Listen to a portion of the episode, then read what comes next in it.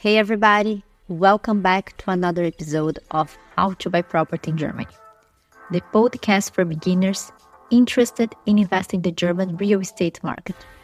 I am Simone, your host, and a Brazilian foreigner who lives in Berlin. I'm here to help you navigate the world of real estate investment, especially if German it isn't your first language.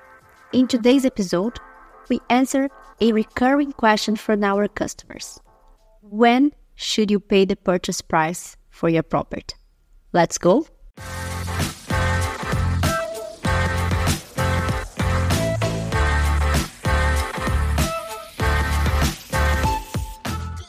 It seems like a no brainer. You've signed the purchase contract, received your loan confirmation, so now you immediately pay the seller, right? Well, not exactly. You still have to wait for one crucial thing the purchase price due notice. It is essentially an official letter of confirmation issued by the notary. You receive this as soon as the notary can verify that all necessary documents are complete and the requirements to transfer the ownership to you are met. One of these requirements is the priority notice of conveyance. It is an entry in the land register that officially secures your exclusive buying rights to the property and prevents the seller from selling it to anyone else. Your notary will send over all these details to you.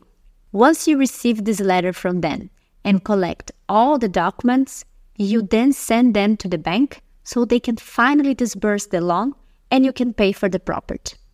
Urbyo is there for you to the end to ensure the disbursement goes smoothly. So, if you're looking to buy a property, reach out to our financing team and get full support. That's all for today, folks. If you have any questions or topics you'd like us to cover, feel free to reach out to us through our website or social media channels. Thank you for tuning in, and until next time, happy investing!